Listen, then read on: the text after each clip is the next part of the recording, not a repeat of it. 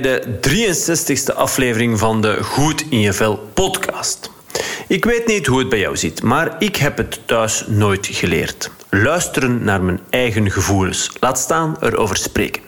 Dat is geen verwijt, dat is een vaststelling. Eentje waarop ik in mijn later leven wel ben gebotst. Serieus gebotst, maar goed. Ik zeg altijd tegen de mensen die ik coach: je emoties zijn de brandstof voor verandering. Oké, ik help mensen meer motivatie, energie en veerkracht aan de dag te kunnen leggen om hun doelen te realiseren. Daarvoor komen de mensen tot, bij mij. Maar vaak weten ze niet echt wat hun doelen zijn. Velen weten niet echt wat ze willen. Enkel wat ze kennen. Met een moeilijk woord, beschikbaarheid. Het is een moeilijk woord. Beschikbaarheidsheuristiek, excuseer. We kunnen enkel oproepen wat er in ons brein zit, wat we kennen dus. Daarom is het net zo waardevol de ontdekkingstocht aan te gaan. Er voor jezelf achter te komen wat jij als persoon nu eigenlijk echt wil. Daarachter komen is niet alleen heel waardevol voor de persoon zelf, maar als coach is het voor mij ook uiterst belangrijk. Want anders kan ik de persoon aan de andere kant van de tafel niet echt helpen. Niet zo erg als een hele tijd je energie ergens insteken en dan na een tijdje moeten beseffen dat je die energie hebt gestoken in het verkeerde doel. Daarom dat ik altijd in een eerste gesprek doorvraag, moeilijke vragen stel, niet tevreden ben met het eerste antwoord. Lang kwamen de mensen bij mij om fitter te worden. En ze hadden zelfs nog geen realistisch beeld van wat dat dan juist inhield. Maar goed, dat is iets anders. Hè. Daar gaat mijn boek Fiets zonder fitness over. Maar daar wil ik hier eh, met jou niet per se over, uh, over uitweiden. Tegenwoordig komen de mensen bij mij omdat ze meer tijd en energie willen. En ja, ook betere relaties. Maar die tijd en die energie. Laat me daar even op verder gaan. Als ik dan vraag waar ze die tijd en energie dan voor zouden gaan gebruiken, daar kunnen de meesten die bij mij komen aankloppen om verandering in hun leven te brengen, niet echt op antwoorden. Ze hebben vaak ja, zo hard gewerkt, anderen willen pleasen, uh, ja, met oogkleppen opgeleefd ook, ook wel. Ja. Uh, wat maakt dat ze er eigenlijk geen idee van hebben, van dat wat ze nog willen in het leven. En juist daarom dus dat ik doorvraag. Hè. Wat wil jij nu echt? Ik weet dat ik op het juiste spoor zit als er emoties naar boven komen. Al vaak heb ik doorgekregen, ik had me nogthans nog zo voorgenomen niet te wenen. Tja, dat mislukt dan vaak. En dat is juist goed. Voor mij en voor die persoon heel waardevol. Want het feit dat er emoties naar boven komen, dan weet ik, ja, daar zit het, het echte doel. Ik omschrijf het wel eens als het type zwarte gat. Daar waar die persoon eigenlijk in eerste instantie liever wil wegblijven denkt te willen wegblijven, toch? Hè? Dat ging bij mijn cliënten die mijn Liefde Life Gewoon programma volgden um, of volgen van uh, bijvoorbeeld kinderen willen krijgen, maar nu al te oud zijn. Van thuis uit nooit een uh, compliment hebben gekregen en uh, ja, nu geen contact meer hebben met hun ouders of, of met haar of zijn ouders. bijvoorbeeld ja, angst hebben om nog eens te scheiden. spijt hebben van hun kind niet te zien hebben opgroeien. En al helemaal als dat kind er dan niet meer is. Dat soort dingen. En ja, vaak heavy shit. Sorry voor de woordkeuze. but hey, nobody said it would be easy. Ik zeg altijd bij het begin van een inspiratiesessie met de mensen... Ja, ik ga ambetante vragen stellen. En nee, het gaat niet altijd aangenaam of gemakkelijk zijn. Net toch dat zwarte gat inklauten en er, er dan sterker uitkomen, dat is zo waardevol. Veranderen, veranderen überhaupt is, is sowieso niet altijd makkelijk. Hè. Ehm, net daarom dat het verhogen van veerkracht zo waardevol is. Wat ook gewoon te leren valt, hè, trouwens. Ehm, net als het verhogen van discipline of je focus laten toenemen. Maar goed, ook dat leidt me hier uh, nu te ver af. Um, ja, wil je dat toch uh, aanleren, dan, dan hoor ik wel van je. Maar dus emoties, daar hadden we het over. Dus als jij denkt uh, aan een bepaald doel, hè, je denkt aan een bepaald doel te hebben, en ik zou jou de vraag stellen: wat dit belangrijk maakt voor jou?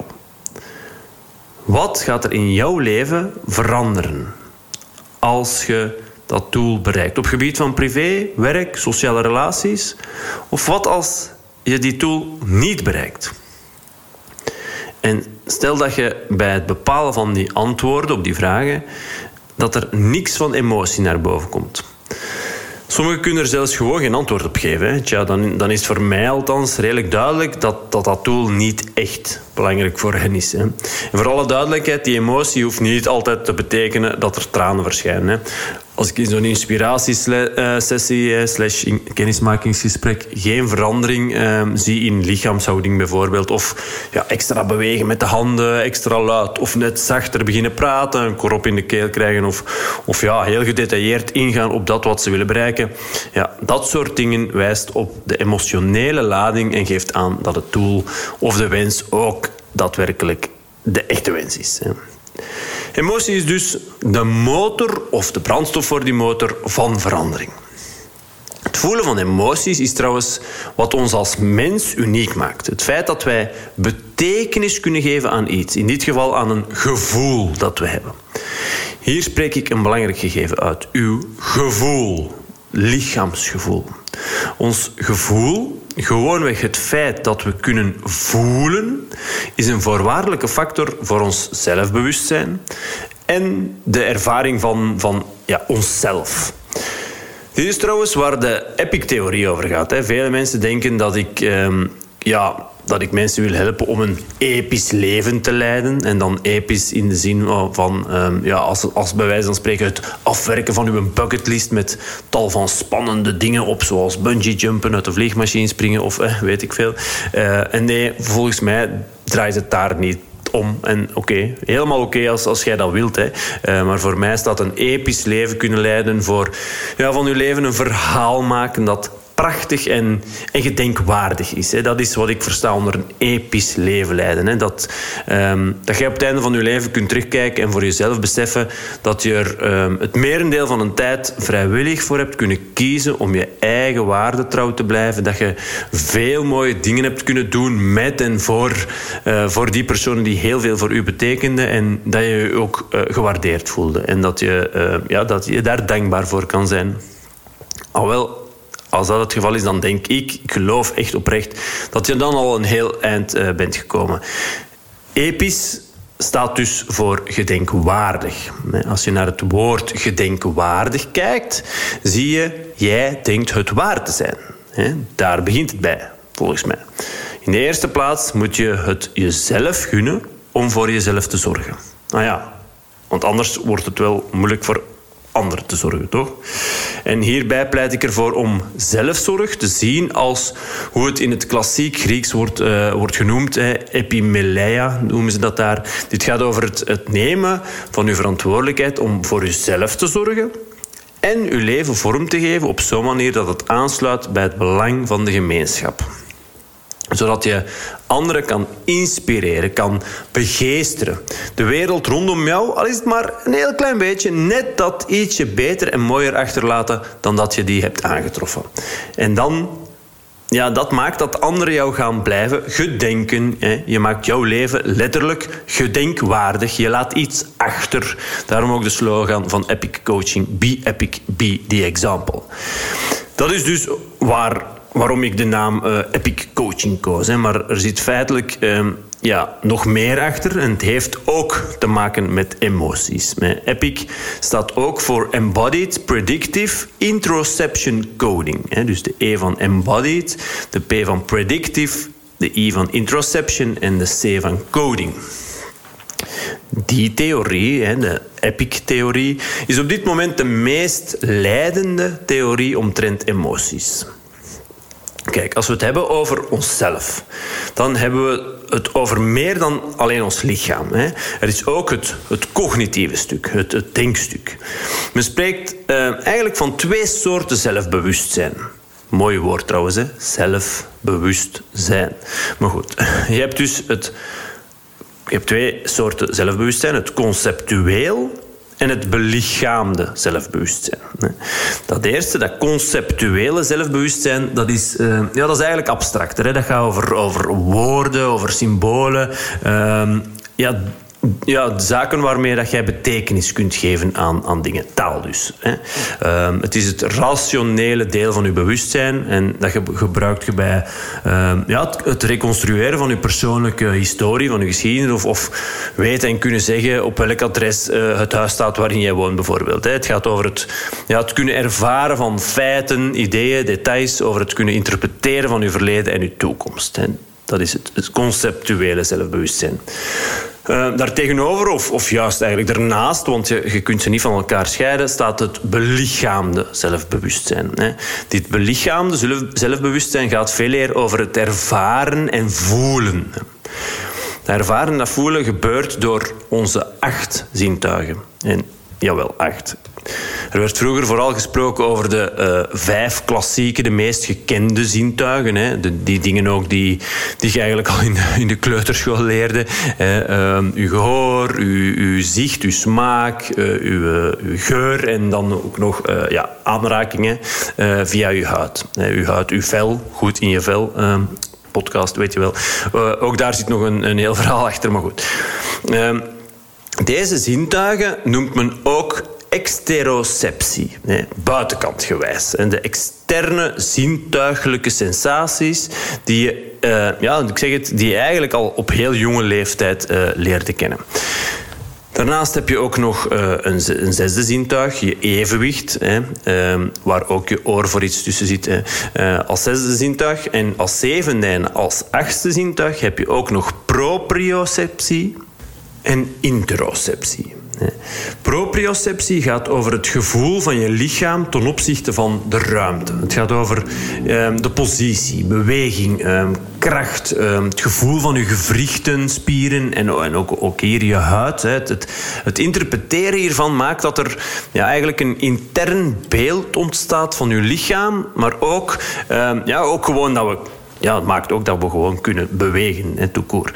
De, de lijfelijke, uh, ja, zintuigelijke informatie is ook echt een fundament voor ons bewustzijn. En ik wil daar ook niet te ver op, op ingaan, maar hiermee hoop ik... Eh, dat ik voldoende heb gekaderd dat dit ehm, een zintuig is dat bijdraagt tot het, tot het voelen en het ervaren. En dus ook tot uw belichaamde zelfbewustzijn. Uh, een laatste zintuig dat bijdraagt tot dat belichaamde zelfbewustzijn is interoceptie. Introception, hè, dat is dus de, de I van Epic. Introceptie, een begrip uh, ja, dat al heel, ik denk in 1906 of zoiets, als ik me niet vergis. Uh, ja, werd gelanceerd door iemand die de Nobelprijs won, Sir Charles uh, Sherrington. Uh, het maakt nu niet zoveel uit, maar dus die introceptie is de informatie die uit, uit je innerlijke lichaam. Hè. Dus eigenlijk je innerlijke zintuigen en daarmee gepaard gaan, uh, gaande uh, je intern zintuigelijke waarnemingen. Hè. Interoceptie maakt het mogelijk uh, dingen of zaken als, als honger, dorst, het gevoel van naar het toilet te moeten bijvoorbeeld. Ehm, ja, wat, ook uw energieniveau, uw hartslag, om, om, die, uh, om die zaken te voelen. En die drie systemen van zintuigen, dus het exeroceptieve, dus de klassiek gekende vijf, uh, proprioceptie of je gewrichtsgevoel, en dus je innerlijke zintuigen of interoceptie, vormen je belichaamde zelfbewustzijn. En nogmaals, je kunt het conceptuele en je belichaamde zelfbewustzijn niet van elkaar loskoppelen. Hè. Dus, dus ja, het slacht eigenlijk op niks. het is niet echt zinvol, uh, een beetje nutteloos om te gaan stellen, wat vaak wel gebeurt, dat iemand of een rationeel iemand is of een gevoelsmens. Je bent namelijk gewoon altijd beide. Hè. En dat is ook goed. Hè. Je belichaamde zelfbewustzijn helpt om het nu te ervaren. Het conceptuele zelfbewustzijn maakt het dan weer mogelijk om je in het verleden en de toekomst te verplaatsen, bijvoorbeeld. Dus zowel ja, uw denken als uw voelen zijn ja, gewoon handig en, en belangrijk. Hè. Ze helpen allebei um, ja, bij het maken van keuzes. Misschien ingewikkeld, ik weet niet, ben je nog mee? Ik zal even herhalen. Wij hebben het dus over de kracht van emoties. Net het voelen van emoties helpt je om te bepalen of het doel dat je stelt, dat ja, je kan daarmee erachter komen of dat, dat wel degelijk echt belangrijk is voor je. Is dat niet zo? Voel je niets of niet veel bij dat doel, dan verkleint de kans dat je het ook volhoudt en je doel ook echt gaat waarmaken, ja, die kans die verkleint dan enorm. Daarnaast heb ik het zo net ook, heb ik ook meegegeven dat we twee vormen van zelfbewustzijn hebben. Die twee vormen van zelfbewustzijn bepalen samen onszelf.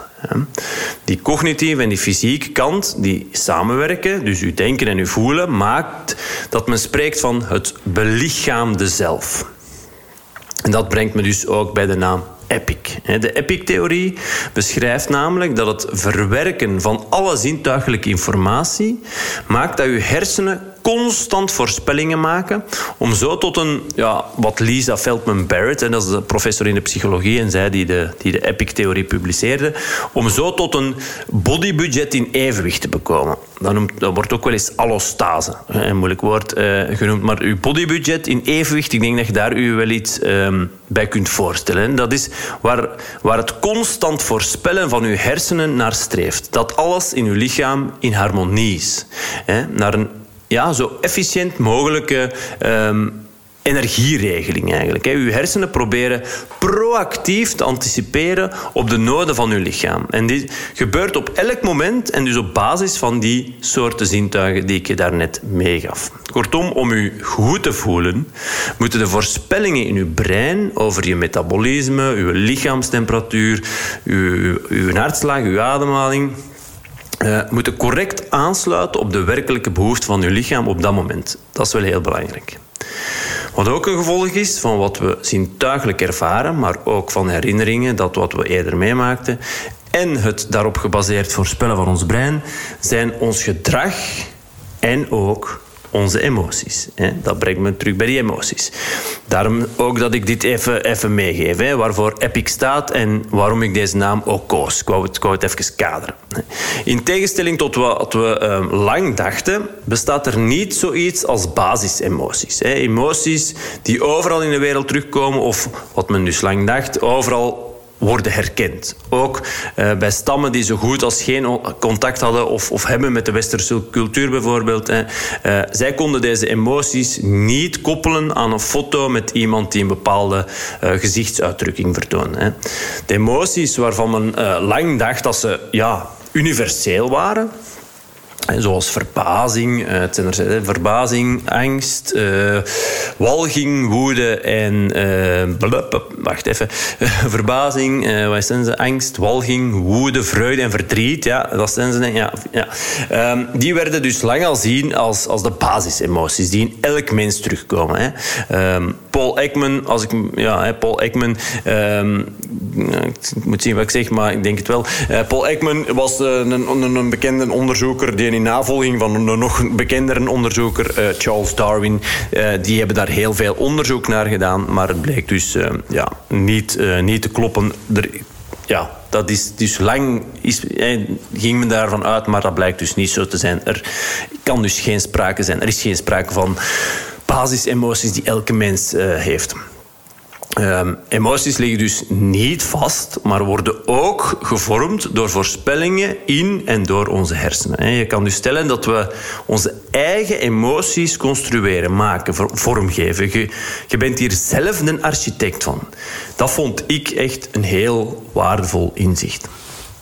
Maar goed, concreet. Want ja, hoe kan je die intern zintuigelijke waarnemingen, hoe kun je die nu gaan ervaren? Het gaat tenslotte om minuscule bewegingen die je ja, die je eigenlijk bijna niet kunt ervaren. Het kloppen van je hart, ja, dat kan je misschien nog, als je er goed op concentreert, dat kan je nog voelen. Maar bijvoorbeeld het delen van een cel, ja, dat voelde niet. Hè? En toch ja, gebeurt dat constant. Hè. Toch is je lichaam eigenlijk constant in beweging. Ook al zit je stil bijvoorbeeld. Hè.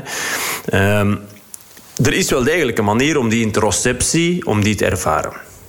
In haar boek How Emotions Are Made zegt Lisa Feldman Barrett, dus zij die de Epic-theorie uh, publiceerde, dat je twee vormen van, van gevoel, van lichaamsgevoel, zij spreekt in het Engels van affect, uh, dat je dus twee um, vormen daarvan kunt ervaren. Hè.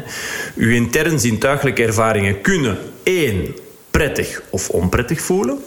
En twee, maken dat je kalm of net alles behalve. Dat je alles kalm of alles behalve kalm voelt. Um, als je die twee parameters elk op een as zet, bekom je vier kwadranten. De eerste kwadrant is aangenaam en alles behalve kalm. Twee, aangenaam en heel kalm. Het derde kwadrant gaat over uw onaangenaam en onaangenaam gevoel en uw alles behalve kalm voelen. En het laatste, je voelt u ja, het voelt onaangenaam en je bent ja, heel kalm. En in die vier kwadranten kunnen allerlei emoties, maar ook gemoedstoestanden uh, geplaatst worden. Je kunt, je, je kunt je daarin terugvinden. Um, dit is misschien, als je het zo, zo hoort... Um, beetje abstract. Hè. Daarom heb ik op uh, www.epiccoaching.be-emoties um, deze super praktische en, en waardevolle tool. Uh, heel overzichtelijk eigenlijk. Hè. Dus vier kwadranten met vier verschillende kleurtjes. Um, die, die twee assen, um, aangenaam of niet aangenaam, kalm of alles behalve kalm, uh, kunnen daarop uh, op terugvinden. Het, ja, deze tool helpt u echt om uw emoties ja, effectief te kunnen benoemen. Ik zal u even um, wat voorbeelden geven. Um, voorbeelden van bijvoorbeeld aangenaam en allesbehalve kalm. Denk aan, hierbij aan um, opgewekt, was gemotiveerd, um, opgetogen, optimistisch, verrukt. Was ik nog opgewonden in extase. Ik heb hem hier voor mij, maar goed, jij ziet hem niet natuurlijk. Dus daarom nogmaals uh, op epiccoaching.be schuine streep uh, emoties, dan daar kunt je hem vinden uh, voorbeelden van het tegenovergestelde kwadrant. Hè, dus onaangenaam en heel kalm. Bijvoorbeeld ontmoedigd, uitgeput, afgemat, ellendig, opgebrand, hopeloos, etc. Zoals ik... Ja, zoals ik, ik gaf het bij het begin van deze aflevering al aan. Ik heb dat nooit echt geleerd. Hè. Bij ons was het eerder... Ja, voel u niet goed, kruip dan maar op tijd in je bed en morgen is alles vergeten. Tja. Zo werkt het natuurlijk niet. Het, het onderdrukken van uw emoties kunnen... Ja, ik vergelijk dat wel eens met, met zand in het radarwerk. Hè. Het, niet tonen of benoemen van uw emoties betekent ja, betekent natuurlijk niet dat ze er niet zijn, hè, die emoties van u. Ik bedoel, um, ja, het is echt super waardevol om uw emoties te kunnen benoemen. En dan, ja, dan kijken we automatisch eigenlijk naar, naar taal, hè, naar het vinden van passende woorden. Pas als je ja, dingen ook echt een naam kan geven, pas dan kan je ze beginnen te begrijpen. Hè. Ik, ik zelf vond het dus echt ja, heel verrijkend om beter te worden in het kunnen benoemen ja, van de grote ja, verscheidenheid op ons, uh, ja, op ons emotiepalet, noem ik het wel. Hè, om, die nuances uh, te kunnen aanbrengen. En een emotiepalet, als je dan ja, een schilderspalet uh, vergelijkt het met benoemen van een kleur, een, de schilder, een kunstenaar. als, als niet-kenner kan je zeggen van die achtergrond van een schilderij is, is rood een schilder ja, die zal zeggen, ja, oh, maar het is een combinatie van uh, cadmium, titaan, karmijnrood, uh, vermiljoen, oker, terracotta, weet je wel. Uh, ja, dit heb ik opgezocht, want dit is niet mijn expertise. Hè. Maar het, het preciezer kunnen benoemen van, van de emotie heeft een, ja, heeft een effect op de manier waarop, we ze, waarop wij ze ervaren. Hè. En, het helpt om er ja, ook controle over te krijgen. Hoe, hoe duidelijker jij kan omschrijven wat je ervaart, hoe beter je kan bepalen wat je nodig hebt om dat gevoel te verhelpen. Hè. Voel je, voel je dit? Ja, toch. Ik denk het wel. Hè. Ervaar jij bijvoorbeeld stress? Hè? Ben, je dan, ja, ben je dan nerveus of ben je opgejaagd? Ben je bezorgd of gaat het om nervositeit? Door dit ja, exact te gaan definiëren, komt ja, de oplossing alvast beter in zicht. Hè? Ze, komt dichterbij. Dus uw emotionele vocabulaire uitbreiden helpt dus echt. Hè? Dit werd trouwens ook bijvoorbeeld um, aangetoond bij kinderen. Um, in Amerika hebben ze zo, uh, ik denk ja, in een zestigtal scholen. Uh, daar, uh, dat onderzocht en bleek dat de leerlingen die een, die een selectie woorden kregen aangereikt om zo preciezer te benoemen wat ze voelden, ehm, ja, niet alleen hun sociale gedrag, maar ook hun schoolprestaties verbeterden. Um, ook bleek bijvoorbeeld dat personen die hun woedegevoel beter konden benoemen, zich niet zo gemakkelijk lieten provoceren en, en minder agressief waren. Um, er werd ook aangetoond bijvoorbeeld bij mensen um, met een sociale angststoornis of een depressie. Um, dat die hun negatieve en dus niet zo aangenaam aanvoelende emoties, ja, dat die die ook niet zo exact konden beschrijven. Hè. Het, maakt ons, het maakt ook dat we ons ja, makkelijker kunnen inleven in de emoties van de ander. Hè. Uw partner, uw teamlid of noem maar op. Hè. En dat het beter kunnen inleven in de emoties van een ander, ja, dat brengt me eigenlijk nog iets, iets, iets bij iets anders. Hè. Uh, iets anders rond emoties. Heel, heel krachtig ook, wat ook, ook heel vaak meegeef in, in mijn coaching en uh, wat ook, ook heel graag met jou uh, deel. De Amerikaanse onderzoekster Barbara Frederickson uh, bepaalde eigenlijk tien positieve emoties. Ja, ik geef mijn cliënten heel graag mee hoe ze hun relaties kunnen verbeteren. Hè. Um, en een van de manieren om, om meer ja, um, diepgang, echt, ja, echtere, betekenisvollere relaties te krijgen, is om ja, diepgaande gesprekken met personen aan te gaan. Hè, om ehm, ja, echt interesse te tonen. Maar ja, hoe, hoe doe je dat dan? Hè? Ah, wel, door positieve emoties te bespreken, er naar te vragen, er interesse in te tonen. Ik zal eens even, heb ze hier eh, voor mij opgelijst. Uh, ik ken ze normaal wel van buiten, maar goed. Um, je kent dat dan, dan kom ik, eh, dan kom ik er maar aan acht of zo. dus ik zal eens even opzommen. Ehm, je hebt vreugde, dankbaarheid, sereniteit, wat zoveel betekent als, als helder, rustig, kunnen, rustig kalm kunnen blijven. Uh, ten vierde, je hebt belangstelling, hoop, trots, geamuseerdheid, inspiratie, bewondering en tenslotte liefde. Deze laatste, liefde, is een bijzondere positieve emotie, omdat de andere negen positieve emoties hierin kunnen terugkomen of voorkomen. Liefde bestaat nu eenmaal voornamelijk uit het delen van, ja, van positieve emoties. Het hebben, maar ook delen, wat dus wordt uitgelokt door er naar te vragen van deze positieve emoties, leidt tot een verhoogd gevoel van, om van dingen te kunnen genieten. Um, je gaat ook meer betekenis in je leven ervaren. Um, je geheugen gaat beter werken, je aandachtspannen gaat toenemen. Um, je gaat er zelfs eh, vloeiender door spreken. En uw focus gaat zodanig verbreden dat je ook open staat voor contact met anderen. De verbreed- en bouwtheorie uh, noemt het niet voor niks. Dus ja, super waardevol. Hè? Het delen van emoties en dan vooral positieve, dat is echt, ja, dat is waar echt contact met elkaar om draait. Hè? Dit, uh, ja, dit, gewoon omdat je eigenlijk, ja, juist doordat je volledig op elkaar gericht bent, hè, elkaar wederzijds aandacht geven en ook alleen met je gedachten bij een andere persoon zijn, ja, dat gaat sowieso leiden tot betere relaties. En dat is nu eenmaal de basis. Hè. Het allerbelangrijkste wat wij als mens nodig hebben. Betekenisvolle relaties. Dat gaf ik wel mee in aflevering 60 van deze podcast. Eh, met als titel de nummer 1 factor voor je fysieke en mentale gezondheid. Als je die nog niet hebt beluisterd, uh, zeker ook de moeite waard, denk ik. Uh, net als aflevering de vorige, aflevering 62.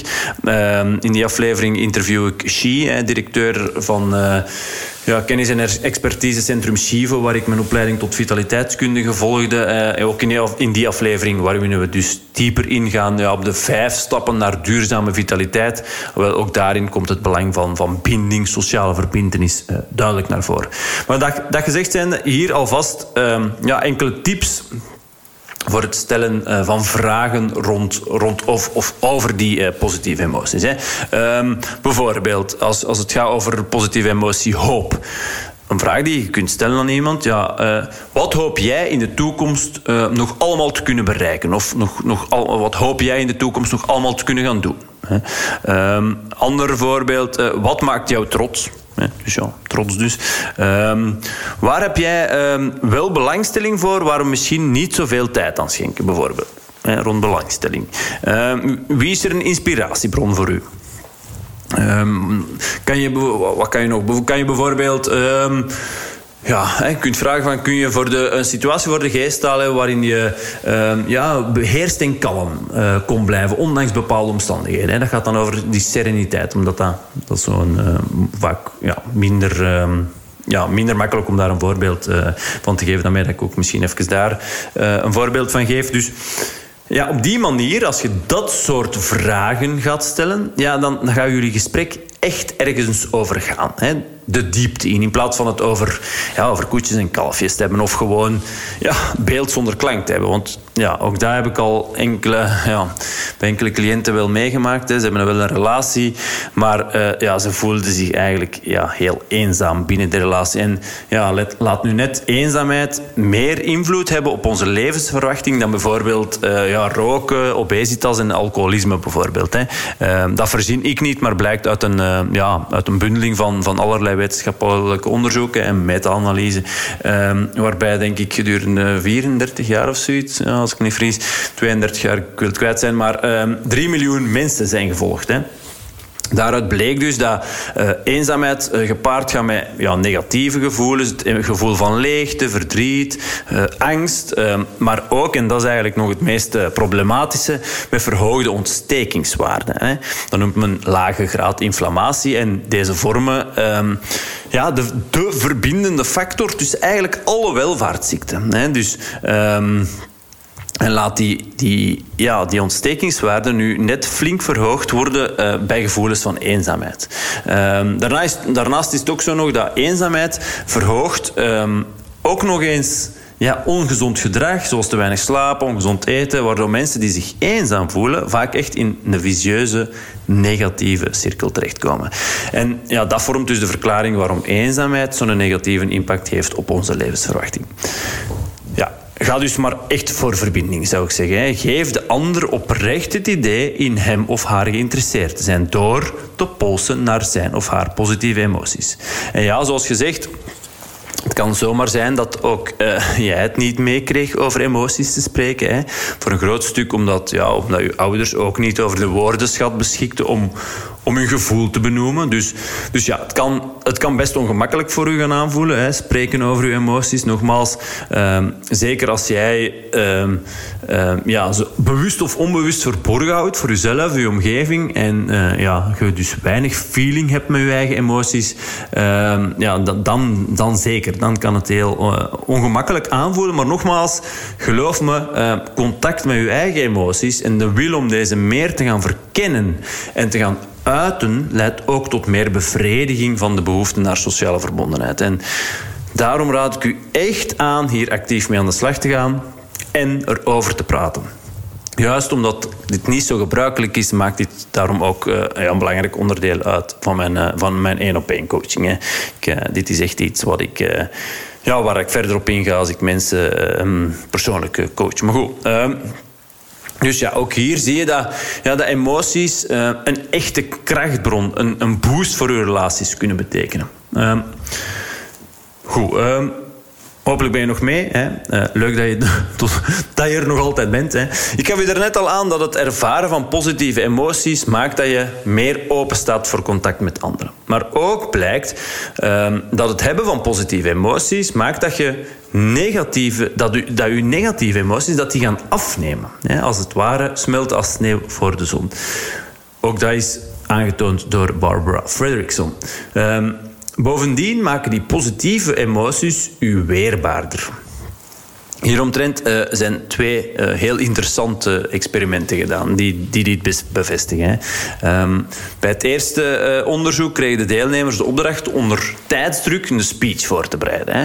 Ze kregen te horen dat er 50% kans was dat ze die speech ook effectief moesten geven. Na het maken van hun voorbereiding kregen ze een scherm voor hun, voor hun neus hè, met een aftelklok. En eens deze op nul stond, begon er of een filmpje te spelen, of ze moesten hun een speech geven. Uiteindelijk moest niemand de speech echt doen, maar er waren wel vier verschillende soorten filmpjes te zien. Twee ervan waren positief, hadden betrekking op vreugde, de andere op tevredenheid. Uh, een derde filmpje was neutraal en het vierde filmpje had als doel om uh, verdriet op te wekken. Tijdens dat hele experiment werd, uh, werden de deelnemers hun, eh, hun hartslag en hun bloeddruk uh, gemeten. En wat bleek? Die ja, cardiovasculaire ja, parameters of, uh, verhoogden bij iedereen bij het voorbereiden van de speech. Maar die daalden het snelst, gemiddeld 20 seconden eerder, ehm, bij zij die de positieve films hadden gezien. Een ander onderzoek hier, eh, hier rond vond plaats na de aanslagen van 9-11. In Amerika um, was men voordien al begonnen met een uh, onderzoeksgroep. Um, ja, rond, rond, uh, met een test rond veerkracht. Hè. Um, ja, en die aanslagen ja, wekten zeker in Amerika, ik denk in heel de wereld, maar goed, zeker daar, uh, wekt allerlei negatieve emoties op. Hè. Ongeloof, boosheid, verdriet, noem maar op. Um, enkele dagen na die aanslagen werden de deelnemers aan het onderzoek teruggevraagd in het labo. En um, Hoewel er eerst geen significante verschillen opgemeten werden qua verontwaardiging, angst of, of, andere negatieve emoties, bleek de groep die in de dagen na de aanslagen nog positieve emoties had ervaren, die bleken het snelst te herstellen en hoger te scoren qua veerkracht. Om eraan even, even, even aan te geven, ja, emoties, en dan vooral positieve emoties, zijn echt wel een heel krachtig instrument. Ziezo. Uh, hopelijk heb ik u weer mee kunnen inspireren. Dat was een beetje um, mijn, mijn ja, spontane uiteenzetting over, over emoties. Dat, datgene wat ik, uh, of toch een deel van wat ik mijn cliënten uh, meegeef. Nogmaals. Ja, super waardevol denk ik ook om dat documentje even te kunnen overzien, hè, waarin, waarin die verschillende emoties en die gemoedstoestanden een plaats krijgen in een van die vier kwadranten. Zou zeggen, surveer je voor maar even naar uh, epiccoaching.be schuine streep emoties. Ik, uh, ik, zal er ook ineens het lijstje met, uh, met die tien positieve emoties voor je op een rijtje zetten.